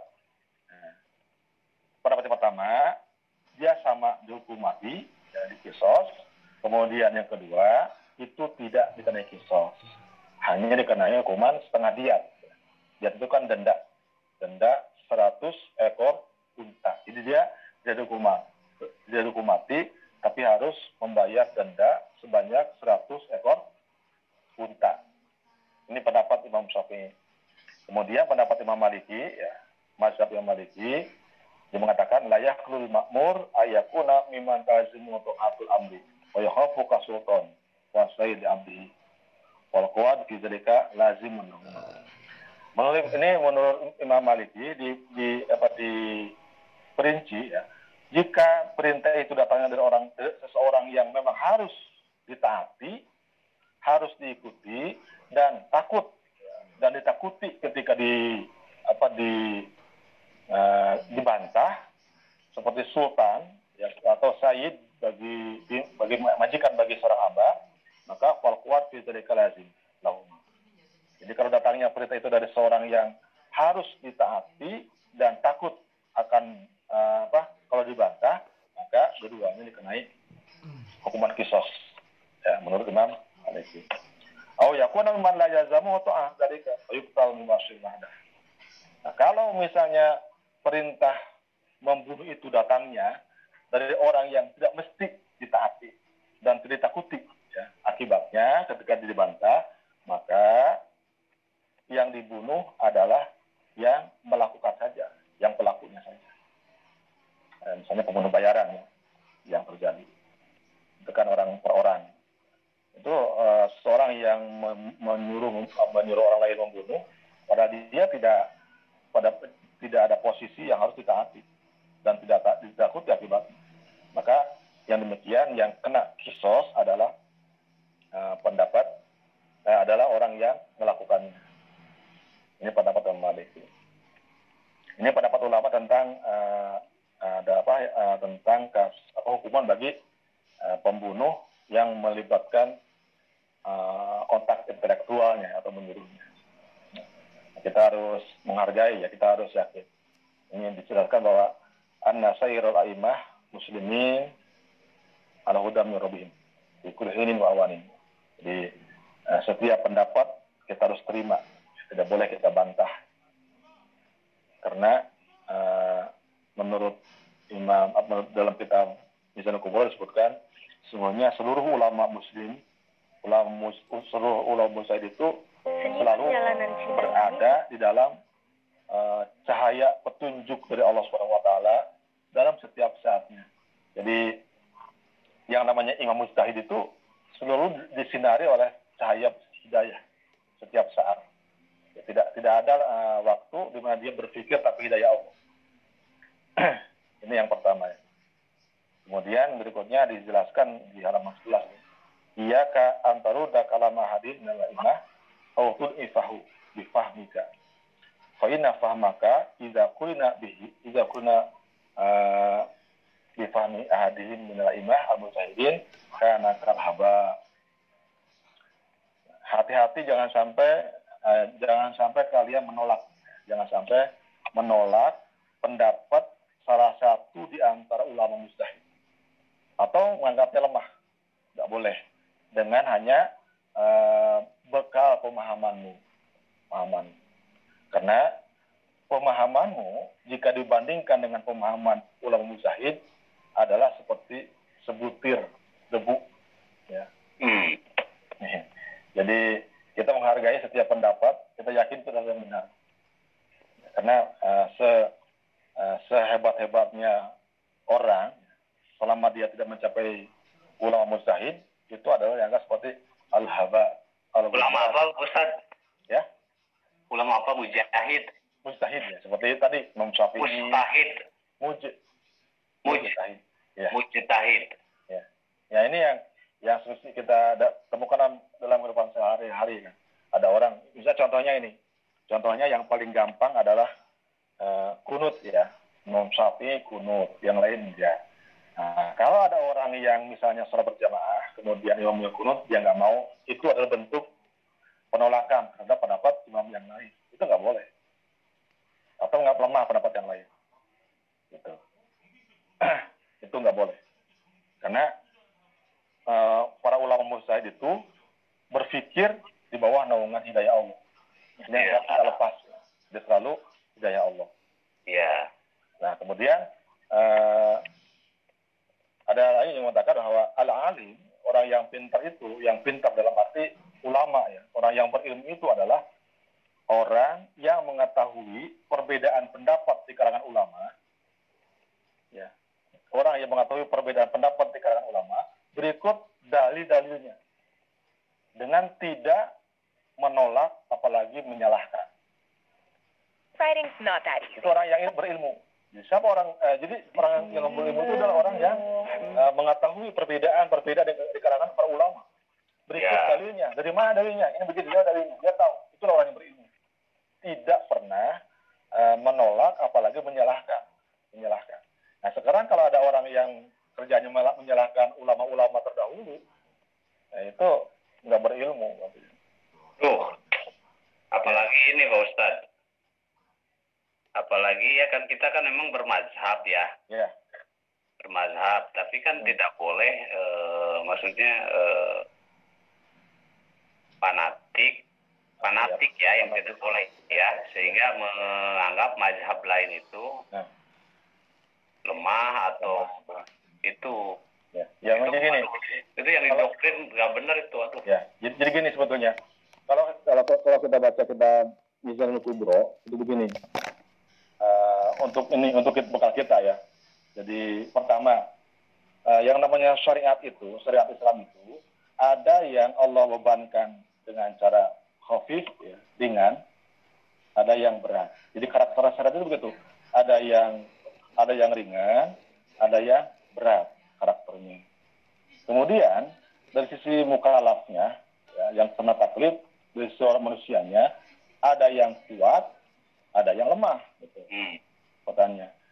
Nah, orang-orang yang kuat itu harusnya atau ketika misalnya uh, seseorang itu men- ber- berjumpa dengan pendapat ulama yang keras atau yang berat, orang yang kuat ambil dia gitu.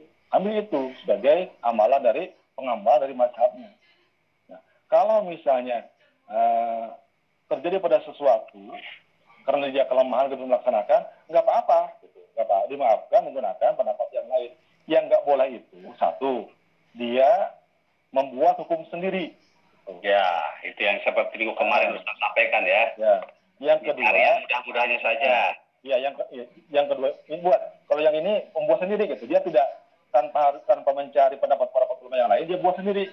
Oh begini aja lah menurut saya, itu nggak boleh. Oh, ya.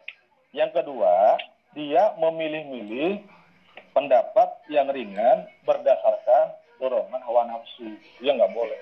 Assalamualaikum Jadi kalau terpaksa melaksanakan daripada enggak, itu menurut ulama silakan saja. Seperti gini, seperti kasus dalam pelaksanaan ibadah haji. Ya, ya. Bagi pendapat pada Syafi'i itu kan eh, ketika bersentuhan kulit batal. Tahu. Tapi di situ tidak memungkinkan. Maka nggak apa-apa di situ pakai mazhab yang lain yang membolehkan. Jadi eh, ibaratnya begini, ibaratnya itu olah di umum mengumpamakan wasalu ahla zikri in kuntum la ta'lam. Tanyalah kepada yang berilmu kalau nggak tahu. Jadi kalau kita misalnya eh, mencari pendapat ulama yang lain, seolah bertanya begini, nah, gini bisa. Dalam mazhabnya kita anut, ketika bersentuhan kulit laki-laki perempuan itu bakal. Nah, bagaimana pendapat ulama yang lain? Ini soalnya kita nanya, wahai misalnya eh, yang mulia Imam Malik, gimana kalau begini boleh enggak? Oh boleh. Nah, seperti itu. Nah, yang kita pegang adalah pendapatnya. Nah, gitu. Ini sebagai pijakan aja, sebagai apa namanya pegangan kita ya untuk Betul. karena gini kita kadang-kadang eh, ragu-ragu boleh nggak boleh nggak ya kalau memang misalnya kita dalam kondisi yang lem- dalam arti lemah dalam arti kita nggak bisa mengamalkan yang berat ya Eh, itu kan seperti tadi kalau ditimbang-timbang nih batal wudhu. Kan kalau para musufi bersentuhan ya bukan mahram apakah ada sir ya? Ada sir itu artinya eh, syahwat Ya, atau rasa. tidak? Itu Ya. tetap batal. Kalau pendapat yang lain ada yang mengatakan bersentuhan kulit tapi ada sir itu batal. Ada bahkan yang yang lebih ringan yang lebih ringan. Yang namanya bersentuhan itu kan ayatnya sama. Aula masuk bisa bersentuhan kulit. Itu bukan bersentuhan kulit bukan bu- bukan sekedar sekedar bersentuhan tapi ada hubungan hubungan seksual ya. itu batal Ya, ya. Berarti kan yang berat yang mana? Yang berat kan Imam Syafi'i, gitu kan? Karena dia jangankan eh, ber, eh, berhubungan, Hubungan. bahkan sekedar sentuhan aja udah batal. Itu kan berat. Gitu. Nah itu, tapi dalam kondisi kita tertentu, kita lemah untuk mengamalkan itu, ambillah pendapat yang lain. Ya, ya. Ustaz. Ya mungkin udah lewat ya jam subuh dulu. Mudah-mudahan ada manfaatnya. Maka kalau ada tambahan, Pak Ustadz, Pak Marius mohon izin nih Pak Marius. Nah, ini eh, mengutip yang disampaikan terakhir nih orang yang berilmu adalah orang yang mengetahui perbedaan pendapat para ulama. Hmm. Saya garis bawahi para ulama di sini yang eh, empat imam itu ya, Ustadz ya. Ya, ter- eh, sebetulnya bukan empat, masih banyak yang lainnya. Oh iya iya. Yang saya tahu ada empat ya. Berikut dalilnya Iya, tidak menolak apalagi menyalahkan. Nah Betul. itu itu orang yang berilmu itu berarti yang disebut ulama itu betul nggak Pak Ustadz? Iya, atau ya kalau saya kata ustad, kiai, dengan atau apalah itulah.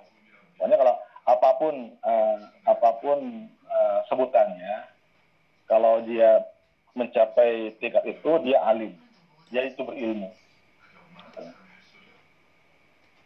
Nah, tapi kalau se- sebaliknya sikap fanatik dan cenderung melemahkan satu pendapat, Hmm. berarti sebaliknya Pak Ustadz ya? Sebaliknya, Aduh, bahaya. punya, punya gelar, ya, punya gelar yang bergengsi di masyarakat. Waduh, Gitu. bahaya Pak Ketua DKM, Pak Ketua DKM telah menuju sakit gigi. Ya, jadi jangan jangan sekali-kali kita menganggap apa menyepelekan ya, menyepelekan pendapat ulama Imam Mustahid. Jadi jadi Pak Iwa betul DKM mah jadi lamun aya ustad anu menyalahkan imam yang lain tidak boleh gitu Berarti tidak kurang berilmu berarti. secara nah, tidak eta secara tidak langsung Secara Ya, yang dimaksud ya cuma Ya, yang benar, dimaksud yang dimaksud imam di sini Pak Haji bukan imam sekedar salat di masjid ya, tapi imam yang mencapai derajat mustahid ya, sekelas Imam Syafi'i. sekelas Betul. gitu. ya mi- misalnya begini Ustad sholat Jumat ajana sekali. Ya. Bagi imam tertentu kan sekali gitu Hmm. tapi imam Syafi'i dua kali misalnya Iya. gitu kan Itu Nah, itu wilayah ayah ustad wilayah ustad menyalahkan nah, aneh cina sholat sholat eh, Jumat ajana ngan sekali gitu ya. dianehkan gitu Ya. berarti kan itu menyalahkan imam yang lain Ya. ya gitu sekarang saya dapat ilmu berarti ilmunya cetek gitu pak ada dak sembuh Pak Pak Ustadz deh sakit gigi lagi. Ya. Jadi orang mah Pak Iwa, orang mah alhamdulillah gitu. Alhamdulillah ente lepat. Pokoknya mah jangan dibenturkan antara sesatu imam.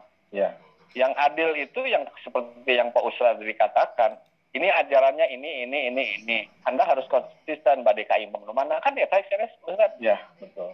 Eta gitu. Jadi lama ulangnya anak Imam Syafi'i ya Imam Syafi'i. Ada yang lain. Ya anaknya ke Imam Hambal misal. Lepat deh, ente. Sok aja konsisten. Orang kudu nyalahkan gitu. Gitu nya Ustaz. Ya, jadi Jadi akur tah Islam teh. Persis nyalahkan eh iya gitu kan misalnya Muhammadiyah ya ulah tah gitu. Padin Samsudin itu bagus gitu. ya. Dan itu sudah dicontohkan Pak. Ya. Saya kebetulan pernah baca eh, baca bukunya Natsir. Jadi betapa hebatnya Natsir pada saat dia datang ke Hamka. Hamka ya. Ya, Hamka itu pada saat Natsir datang ke Hamka, eh Hamka dulu datang ke Natsir, kemudian dia mimpin sholat Iya, subuh. Pada saat sholat subuh dia tidak membaca kunut. Ditanya ke Natsir, kenapa anda tidak baca kunut? Padahal anda kan dari Muhammadiyah, gitu kan? Saya menghormati kalian yang ada di Jab- di eh, pesantren ini. Sebaliknya pada saat Nasir ke sana, itu sama guru besar kita itu Hmm. ulama aulia yang demikian besar itu sudah begitu Pak Iwan. Nah hari ayeuna diurang nuletik ngabidah ke nu ieu. Kan? Nah itulah ya mudah-mudahan saya saya nambah ilmu lah gitu jadi jadi damang ya Haji, damang ya untuk bulan Haji. Tuh, malam Sabtu ngaos. ya, jadi alhamdulillah gitu Pak Iwa eh, menambah pengetahuan, menambah ilmu gitu, dengan pengajian sekarang. Sehat Pak Ji? Alhamdulillah jangan tapi te, te karaos deui langsung ngiringan gitu. tapi ngangge HP ya biasanya mah langsung dipapayeun laptop Hmm. eh ayeuna mah nganggo HP we sambil gegolera Ya. Kan eh, Quran teh jadi obatnya. Tergantung Nah. ya, tergantung niat orang yang naon. Al-Quran lima kuri kuri Allah. Kita dapat apa-apa yang kita inginkan dari Quran. Kalau niatnya baca ini, niatnya ini, ya itu dari dapat apa Mudah-mudahan kalau tadi kita apa di ayat yang tadi kita niatkan an- di antaranya kita ingin dapat syafaat. Mudah-mudahan dapat syafaat. Amin, amin. Amin. Ya, itu Ustadz Janten eh, ya karesan pribados Ketua DKM Hmm. dan selalu saya dengan Pak Iwa itu mengatakan bahwa di belakang kita itu adalah jamaah. Tatkala ada hal yang nyimpang dari syariat, kepentingan kita kepada jamaah gitu. Ya, ya. Dan saya sudah katakan kepada Pak Iwa, abi kajen teuing putus hubungan dengan manusia, asa ulah putus hubungan dengan Allah gitu. Kajen teuing dibenci ku manusia, prinsipnya ya gitu. Ya, ya. Eh, Tahu, Wali. gitu. Gitu Pak Iwa. Mohon. Semua Pak Rudi. Setuju Pak Rudi? Mohon tadi